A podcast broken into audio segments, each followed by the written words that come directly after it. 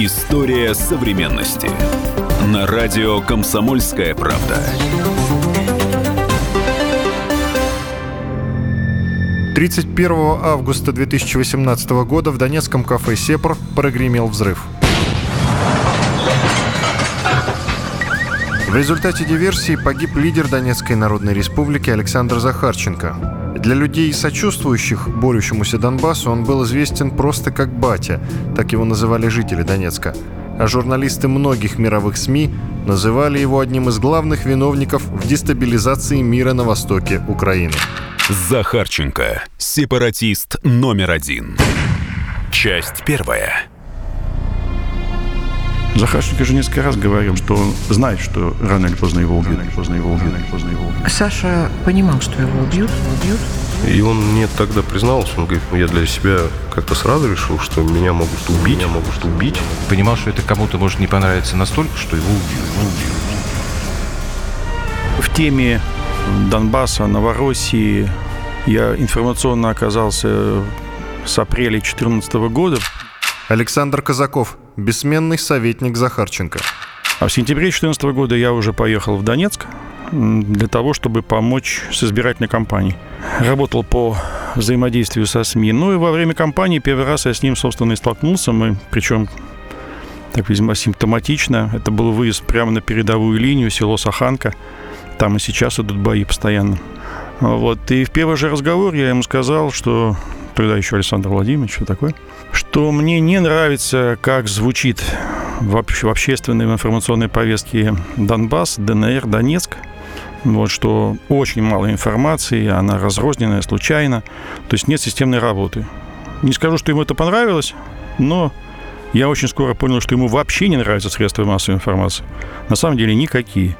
Вот он сколько раз говорил журналистам, ну вы что, у вас глаза есть, уши есть, ну есть, пошли, посмотрели, написали, я там зачем?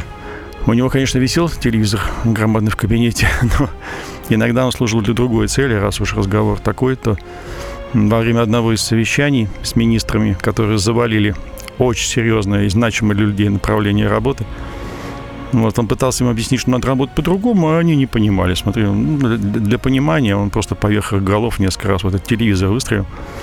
Э, Надо сказать, что подействовало. Вообще вот это вот военная обстановка, военное положение и дикая концентрация всех на каждом моменте жизни, она, конечно, помогала, в том числе решению экономических вопросов. Ну вот, потом были выборы, потом была история до выборов еще с Пореченковым. И я тогда встретился с Захарченко, показал ему пару видео, пару текстов. Он, конечно, возмутился. Я прямо на свой телефон записал его комментарий. По поводу вчерашнего появления Михаила Евгеньевича Пореченкова в аэропорту, можно следующее. Я глубоко проникся уважением к этому человеку, к его смелости, к его силе духа, к его патриотизму, который не побоялся, не побоялся мнения общественности, не побоялся показать, что весь русский народ, все патриоты России готовы сражаться за нас, готовы с нами стать плечом к плечу. Я понимаю чувство этого человека, я понимаю, что ему все равно было, что деть на голову. И он показал, что любой из русских артистов, настоящих большой буквы русских артистов, готов выйти и сражаться рядом с нами.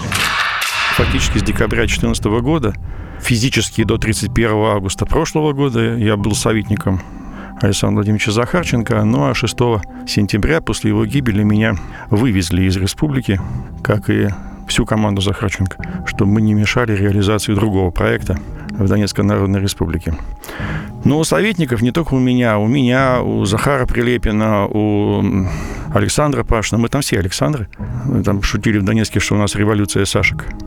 Захарченко Александр, его ближайший сотрудник по экономике, вице-премьер Тимофеев Александр, еще Александр Юрьевич, как я, я Александр, Пашин Александр.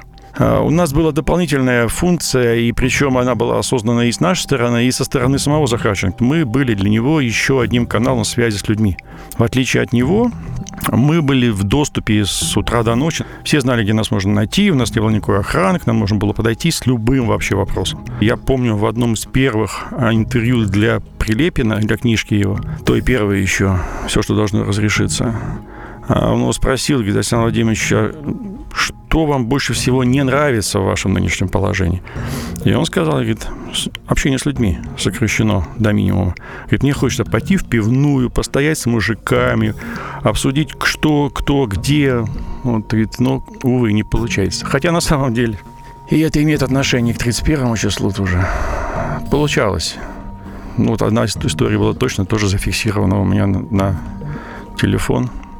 Мы сидели в кабинете, долго сидели, несколько часов работали.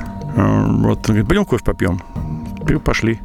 Выходим на бульвар Пушкина, со всех сторон все открыто, условно говоря, все простреливаемо. Вот. При этом он охране говорит, говорит, если увижу кого-нибудь рядом, рядом с собой, сам лично пристрелю. Хочу просто пойти, пройтись по бульвару он, с Казаковым. Ну, я это вижу, как пацаны по кустикам ползают за ним следом. Но реально, если бы увидел, мало не показалось. А потом, в конце, когда увидел, говорит, давай сбежим. Прыгнули в трамвай и уехали. Нормально? От охраны в центре Донецка. Так что до людей он все-таки добирался. Когда гулял, его облепляли люди, делали селфи, разговаривали, обращались с просьбами. Очень часто, когда с просьбами обращались, если он понимал, что просьбы реальные и помогать надо, был специальный фонд главы для помощи конкретным людям в конкретных нуждах вот, жизненных. Это действительно лидер республики. Людей такого калибра подобрать и найти сложно.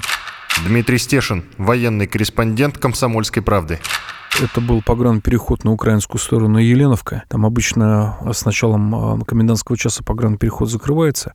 Всегда скапливается очередь из машин, которые не успели пройти на ту сторону. Но вот со стороны республики там стояло около 30 автомобилей. И в 4 часа утра их накрыли минометчики украинские. Погибло 15 человек, в том числе одна женщина беременная, уже на, на позднем сроке. Там все было раскидано в человечьем фарше. И вот туда мы приехали где-то в 7 с небольшим, и в 8 туда уже примчался Захарченко. Как он разговаривал с людьми, э, как люди э, на нем повисали, люди с ним разговаривали просто как с отцом. С отцом большой семьи, не родным, а просто вот сверх отцом. Все. И он говорил с ними также.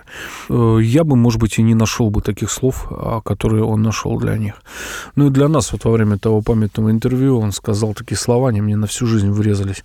Он сказал, что, ну, видно, говорит, Богу так было угодно, что наш путь в Россию оказался таким долгим и кровавым. Ну, говорит, ничего, говорит, мы, говорит, его пройдем, и я надеюсь, что, может, мои дети все-таки ну, будут гражданами России. Александр Казаков продолжает. В Донецке он первый снял маску перед камерами с лица, сказал, кто я. Потом следом за ним практически весь батальон оплот поснимал маски. А они были уже с оружием в руках. А Захарченко, кстати, первый, первый состав батальона вооружил сам. Как он смеялся, клумбу раскопал, которую дедушка закопал в свое время после Великой Отечественной войны. Там таких клуб по всей Украине. На Западе тоже, кстати, раскапывали клумбы. Потом он воевал. А, его батальон э, был в самых горячих точках. На какой-то период к июлю месяцу батальон «Оплот» стал самым многочисленным, то есть таким боевым соединением. К августу месяцу это был один из самых известных полевых командиров и очень авторитетных. Вот это дом моей тещи. Ты хочешь сказать, что твои солдаты там погибают? Там погибают каратели, твари, негодяи. Это я тебе скажу в лицо открыто. А. Я тебе скажу, знаешь, что еще? А я уничтожу любого, который сюда придет с оружием в руках. Это моя земля. И когда э, встал вопрос о смене премьер-министра, а премьер-министром тогда был, тогда не было еще главы, вот премьер-министром был Бородай, сам Бородай, об этом говорил неоднократно, прекрасно понимал, что его должен сменить человек местный, ну, поскольку сам он из Москвы. Как бы на окружающем пространстве Бородай оценил способности именно Александра Захарченко, предложил ему стать премьер-министром. Захарченко всегда говорил, что для меня это служба, служение. Надо, значит, надо. Надо стать премьер-министром, пойдем служить премьер-министром. Батальон тогда фактически перешел в ведение начальника штаба Александра Тимофеева, Ташкента. Потом, собственно, политическая ситуация складывалась так, что нужно было структурировать подконтрольные э, ополченцам территории, нужно было налаживать какую-то власть, потому что, еще раз напомню, у нас люди забывают, что летом 2014 года Украина отключила жителей Донбасса, тогда их было вместе в Луганске и Донецке за 4 миллиона. Она их отключила от э, пенсии, пособий, зарплат, ликвидировала банковскую систему. То есть на самом деле они рассчитывали, противник рассчитывал на то, что в Донецке и в Луганске зимой начнется натуральный голод. Им нужна была картинка, как в блокадном Ленинграде чтобы людей завернутых просто не выносили. Они хотели нанести страшный моральный удар по России и по русскому миру. И нужно было структурировать э, власть. Поэтому были назначены выборы, и, собственно, Захарченко избрали гигантским большинством при высочайшей явке. Я свидетель, какие были очереди, все видели, на референдуме 11 мая 2014 года. По 3-4 часа люди в очередях стояли, чтобы проголосовать. После этого я лично в комментарии сказал, что власть в Донецкой Народной Республике более легитимна, чем власть в Киеве. Потому что Порошенко выбирали э, не с нарушениями, а с откровенным враньем, которое видели все. Так вот э, Захарченко стал главой. Береги себя, шутил друг.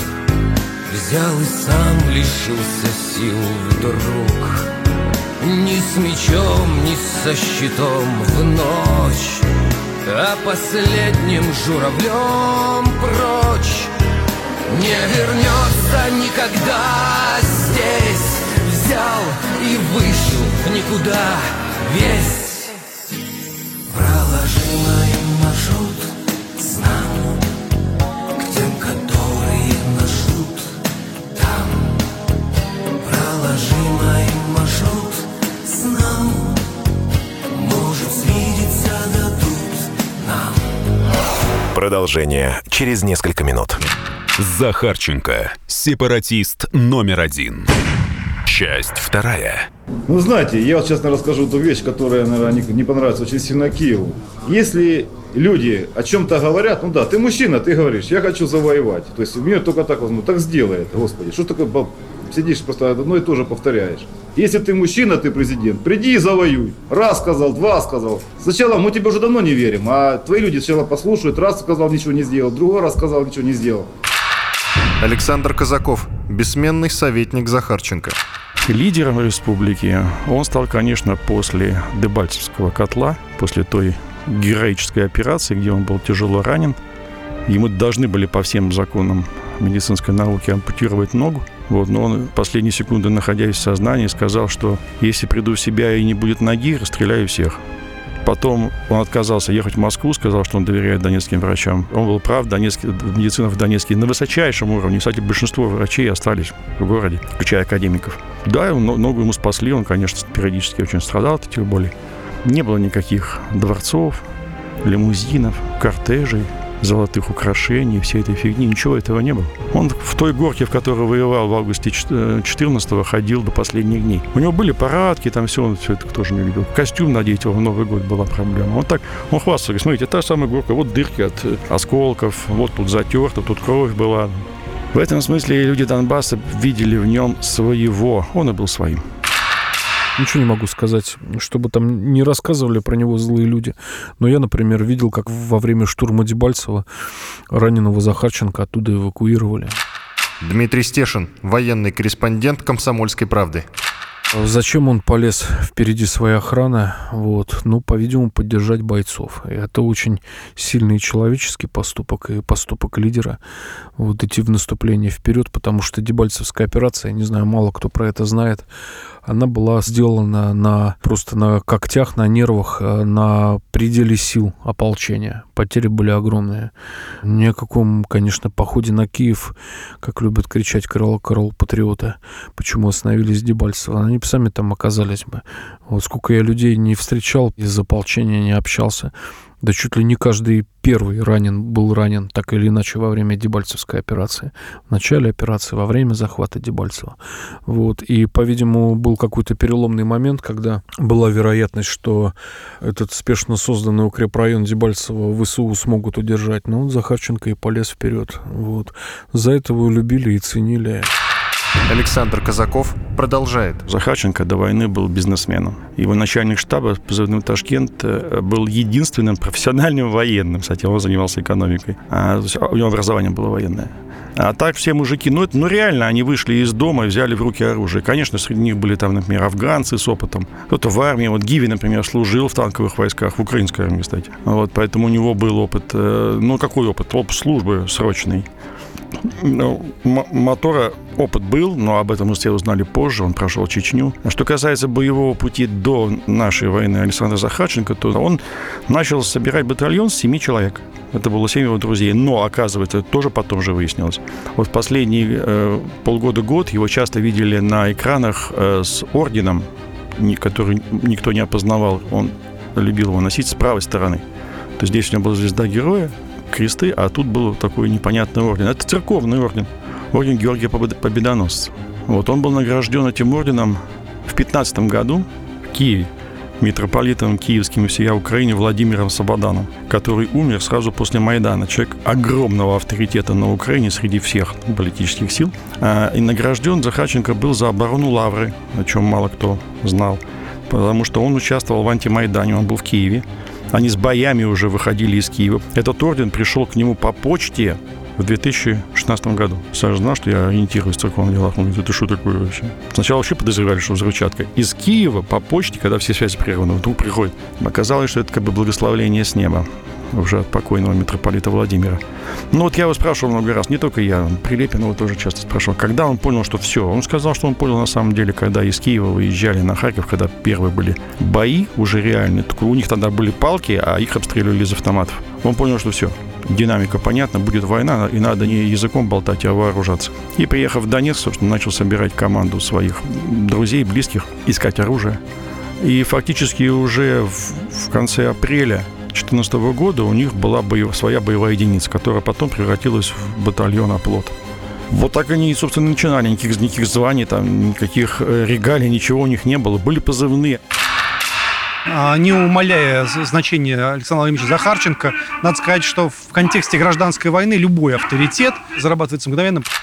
Захар Прилепин, известный писатель, друг Захарченко события крайне насыщенные, кровавые, тяжелые, трудные, и фактура проявляется мгновенно. И а, можно было заметить к, при переходе от начала, собственно, всех этих событий, русской весны, а, того, что называлось русская весна, при переходе от русской весны к войне, что сначала появляются одни персонажи, которые хорошо разговаривают, которые снимают замечательные видеоролики, и, там пишут какие-то воззвания, но потом выявляются другие лидеры, которые в сложный момент готовы всю полноту ответственности взять на себя. И стать э, тем, что называется народный лидер, и взять в руки оружие, и идти, умирать и убивать. Это э, совсем другая фактура людей, которая зачастую не проявляется в мирной атмосфере. И люди по зримым и незримым признакам опознают э, своего батьку, родного, предводителя, вождя, они смотрят и говорят, вот он, мы, мы его помним, потому что он также выглядел,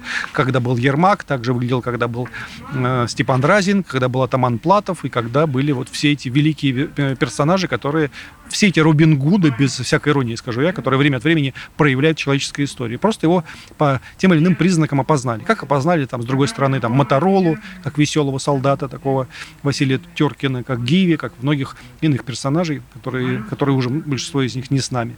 Вот, а Захар Захарченко в этом смысле он еще, он еще был, конечно, и стратег, и тактик, и, и такой стихийный народный политик. Это, конечно, придало ему и вес, и авторитета, хотя а, любовь-то к нему основана как раз на другом, на том, что он как раз был слишком искренний для политики, слишком раскрытый, слишком независимый, слишком свободный, слишком спокойный, а, слишком открытый. конечно, его многие не любили, а многие и ненавидели, а многие поливали грязью, а многие по сей день поливают, но это неизбежная, к сожалению, сторона э, любой деятельности, когда ты берешь на себя огромную ответственность.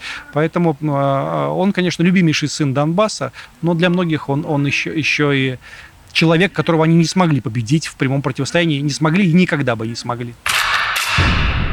Александр Казаков продолжает. Самое громкое его наверное, сражение. Вот первой кампании, у нас было две кампании, летняя и зимняя. Это Шахтерск, оборона Шахтерска. Совершенно невероятно. При десятикратном против, противостоянии пару сотен человек в Шахтерске отстояли его от нескольких тысяч представителей карательных батальонов и вооруженных сил Украины. Это мой вывод из длительного общения с ребятами на Донбассе и с самим Захарченко, который имел хорошую шахтерскую школу. Он заканчивал образование как шахтер и в шахте работал. Есть одна черта Э, у донбасских людей, которые, ну, а, она не самая распространенная, скажем так, в человечестве. Это фатализм, который, который порождает массовый героизм.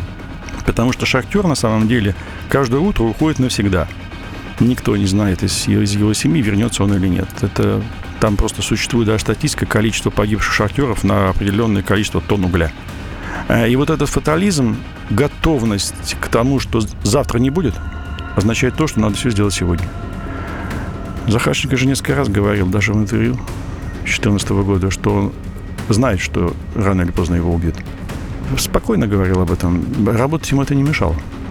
Мало времени дали. Знаменитое интервью подобного в Углегорске.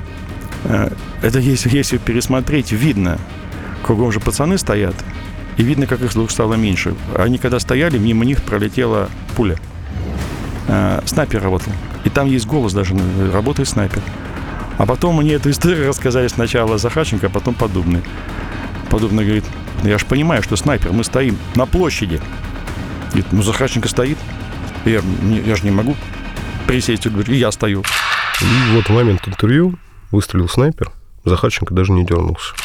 Евгений Поддубный, военный корреспондент телеканала «Россия». На самом деле такое не сыграешь, такое не придумаешь. И для меня тогда это была характеристика внутреннего спокойствия человека. Это вообще говорит о том, что он ощущал себя абсолютно правым в данных обстоятельствах. То есть человеком, который принимает верные решения, основываясь на чувстве собственной правоты. Вообще в контексте боевых действий. Э, Если там Сашу вспоминать, там, ну, какими-то более простыми словами, он был смелый, мужественный, хороший мужик, который в один прекрасный день стал главой воюющей непризнанной республики. А Мы с ним разговаривали на тему смерти, и он мне тогда признался, он говорит, да нет, ну я для себя как-то сразу решил, что меня могут убить. Александр Казаков продолжает. Потом Захарченко мне рассказывает. Я слышу пчелу мимо уха. Понимаю, что это не шальная пуля. Снайпер. И по идее, смотри, пацаны кричат, работает снайпер. Надо как-то, ну, в укрытии. Говорит, ну, стоит же Женька. Он просто журналист, а я военный. Как же я могу честь уронить? Стою, даю интервью. Вот так они оба подумали друг про друга, что ну... И так и стояли, записывали интервью под прицелом снайпера. Но бог, тогда бог мило. Это были, конечно, очень громкие истории, и самое главное, они закончились победой. Продолжение через несколько минут. Захарченко. Сепаратист номер один. Часть третья. Мы сможем восстановить экономику, мы сможем вернуть все, что утратили, наладить производство, построить государство. Александр Казаков, бессменный советник Захарченко. Захарченко для жителей Донецкой Народной Республики это еще и образ победы, и даже, я бы сказал, побед, не только военных. Он э, потом много раз говорил, что они воюют на два фронта. Ну, есть фронт военный, есть фронт экономический. Всю экономику Донбасса он определял как тыловую экономику, экономику военного времени. Вот. И, и несмотря на все эти блокады, на трудности на российской границе, они были... Для Захарченко слово «победа» было словом сложным. Она не была связана с криками «Ура!», потому что он прекрасно знал, что победу можно украсть. Он прекрасно понимал, что можно победить так, что никто не ощутит победы. И он много раз говорил, что мы должны победить. Часть победы – это экономика. Я знаю, о чем он мечтал. Евгений Поддубный, военный корреспондент телеканала «Россия». Э, И мечтал он о мирном, сытом, добром, светлом, чистом Донецке. Э, Но самое главное, что он мечтал о справедливом Донецке. И вообще он был человеком, верящим в то, что в Советском Союзе люди жили по-человечески. Вот у нас президент когда-то сказал, что крупнейшая геополитическая катастрофа – это крушение Советского Союза.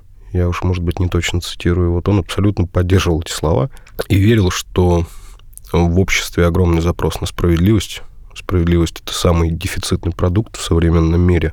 А, И что, безусловно, современное мироустройство, оно не способно подарить обществу этот самый дефицитный продукт. Соответственно, и пытался формировать Донецкую Народную Республику, в первую очередь обращая внимание на то, что это республика социальная и когда-нибудь в будущем станет справедливой.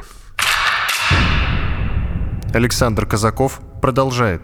Когда было принято решение восстанавливать Юзовский металлургический завод, стали искать людей, которые работали там раньше. Нашли одного мужичка, он был заместителем начальником цеха, тогда еще в 2013 году. Предложили, он сказал, это нереально. Но убедили его Захарченко и Тимофеев, что это можно сделать. Вот. Он сказал, хорошо. И начал просто буквально по своему телефону вызванивать тех, кто, с кем он тогда работал несколько лет назад. И так по одному человеку они набрали команду. Начали запускать завод. Процедура была очень длинная, 7 или 8 месяцев, по-моему. Никто не верил, в Москве никто не верил. Говорит, это нереально, даже не парьтесь, не тратьте деньги. Ну, там, на самом деле, деньги-то небольшие оказались. Завод был запущен, тогда уже было человек 100 работало, а потом гораздо больше. В воскресенье утром меня нашел министр тогда, Грановский Алексей, в парке. и говорит, надо срочно к главе идти. Я говорю, что в воскресенье все-таки? Он говорит, «Э, мужика, помнишь, который э, запускал фактически завод? Я говорю, да. Умер. Как так умер? Я его видел позавчера. И вот такая простая история. Человек запустил завод своими руками. Буквально он каждую гаечку там проверял, каждый винтик ходил. В пятницу после плановой, первой плановой плавки он пришел вечером домой, сказал жене, я обещал республике сталь, я ее дал, лег спать и умер во сне. Врачи сказали, что он э, вообще не понимает, как он жил э, в отношении его сердца. Он должен был умереть еще осенью. Он жил ровно до того момента, когда нужно было пустить завод. Мы пошли, Саше рассказали, и он тут же подписал указ о том, что вводится новая награда «Звезда героя», трудовая звезда героя. Ну, как в Советском Союзе был герой социалистического труда. Вот это Донбасс. Он говорит, а что? Говорит, ну, ты, я же, говорит, трезвый человек, я же понимаю. То есть я цель. Вот, он говорит, я говорит, прекрасно понимаю, что если государство ставит себе задачи кого-то ликвидировать, то противодействовать этому нельзя. Невозможно. Потому что у государства бесконечные ресурсы. Рано или поздно это все равно случится. Конечно, супруги его неприятно это было слышать. Вот. А что касается товарищей, ну что, алягер ком алягер. Война есть война. Я в этом был убежден. На самом деле я и сейчас в этом убежден. Что в отношении его жизни работала большая сделка между Москвой, Вашингтоном, Берлином, Парижем и Киевом. Поэтому все поползновения, все покушения на него – это какие-то действия, которые были вопреки сделке между государствами. Потому что, ну, когда война, там очень много разных парамилитарных образований и группировок внутри государства, которые вопреки как бы, воле государства действуют. У меня нет разночтения, например, что это сделали спецслужбисты Украины. Дмитрий Стешин, военный корреспондент «Комсомольской правды». Точно так же, как не было никаких э, иных версий со смертью моего товарища Моторола, царство ему небесное. Вот. Потом я еще умудрился найти людей, которые жили с мотором в подъезде и знали, что по чердаку кто-то по техническому этажу постоянно лазит, то есть за лифтом там следили. Ну, я считаю, что виновата была на самом деле идиотская, совершенно идиотская донецкая привычка. Вот, я не знаю, с каких-то времен, там, деловых, бандитских 90-х годов, все вопросы решать в кафешках. Вот сидеть там, заседать, как бы превратить их, их в залы для совещаний, там сидеть часами. Ну, понятно, что любое публичное место, как объект, которого надо обеспечить безопасность, ну, практически не обеспечить безопасность в любом публичном месте. Ну, вот поэтому и, поэтому и погиб Сан Владимирович. Александр Казаков продолжает. Он никогда не ездил на никакие мигалки и никогда не ездил на красный свет. Он останавливался на перекрестках, окно на распашку, играют военные песни или казачьи. Люди подходят, он разговаривает, наконец до людей дорвался. Вот это светофор в центре города, а, кругом высотки. Это не было бравадой, это не было глупостью. Это вот тот самый фатализм. Вот, э, мы всегда говорили, что когда они примут решение, ведь никакая моя личка очень тренированная, очень хорошо тренированная, говорит, не поможет. Ну, собственно, как и произошло, как может помочь личка, если заложена взрывчатка, направленная поражающими элементами. Что касается и предыстории с покушениями, то на моей памяти их было пять. Это взрывчатка, заложенная в месте, где он постоянно появляется. Это э, взрывчатка, опять же, на Артемиде стрелковый клуб за Донецком, недалеко от линии фронта, где там и, собственно, стрелковый клуб работал как полигон вот, и там можно было кофе выпить. Э, туда, там, была взрывчатка под батарею отопления сделанная. Э, э, потом фугас, заложенный около его дома, снайпер. Предыдущие покушения, возможно, их делали коряво. Вот. Но на самом деле, мне кажется, не было окончательного решения. А здесь оно состоялось. И поэтому Александр Захарченко был убит. Просто его по тем или иным признакам опознали. Захар Прилепин, известный писатель, друг Захарченко. Как опознали, там, с другой стороны, там, Моторолу, как веселого солдата, такого Василия Теркина, как Гиви, как многих иных персонажей, которые, которые уже большинство из них не с нами. Вот, а Захарченко в этом смысле, он еще, он еще был, конечно, и стратег, и тактик, и, и такой стихийный народный политик. Это, конечно, придало ему и вес, и авторитета, хотя а, любовь-то к нему основана как раз на другом, на том, что он как раз был слишком искренний для политики, слишком раскрытый, слишком независимый, слишком свободный, слишком спокойный, и это а, слишком открытый, и из-за этого, конечно же, вы тут говорите, что там его там любили, и у него там относятся как к полубогу. Александр Казаков продолжает. Что касается самого теракта, там очень много странностей. В это кафе Захарченко в этот день не собирался. Он ехал с мероприятия домой к одному из своих вице-премьеров, с другим вице-премьером. Им нужно было обсудить конкретные там дела по республике. И по дороге говорит, давай кофе выпьем. Свернули выпить кофе. Взрыв. Давайте зададимся вопросом, кому больше всех мешал Захарченко в Донбассе? Украинским военным? Так они пять лет с ним воевали. Более того, они были уверены, что они знают его, что они его давно просчитали, что Захарченко как противник им понятен. Военные не меняют понятное на непонятное. Это лишние проблемы. Я считаю, что Киеву реально смерть Захарченко была не нужна. Отдельным структурам и деятелям на Украине, да, да, они были заинтересованы по разным мотивам. Я об этом говорил еще в сентябре, что силы специальных операций плюс СБУ, спецотделы. Исполнитель нам известно. Что касается заказчиков, я тогда это говорил, сейчас повторю. Заказчиками убийства Захарченко являются олигархи. Я бы сказал так, что олигархи украинские, олигархи российские и олигархи украинские, которые перебежали в Россию. Настоящими заказчиками являются они – потому что Донбасс даже во время войны, а тем более, когда война стала позиционной, когда можно было начать восстанавливать промышленность, запускать, это невероятно богатый регион. Люди, у кого есть врожденный инстинкт власти, легко с них расстаются, потому что они остаются самим, самими собой. Он не цеплялся за эту власть вообще ни разу. В России сейчас то ли по недомыслию, то ли по неумению мы разучились сохранять своих героев.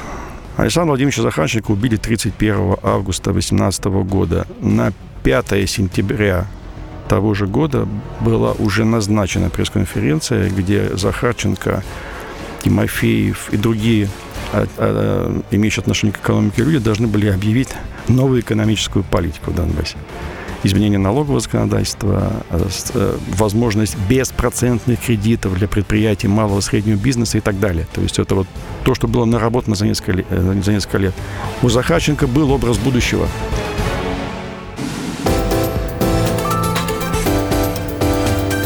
История современности.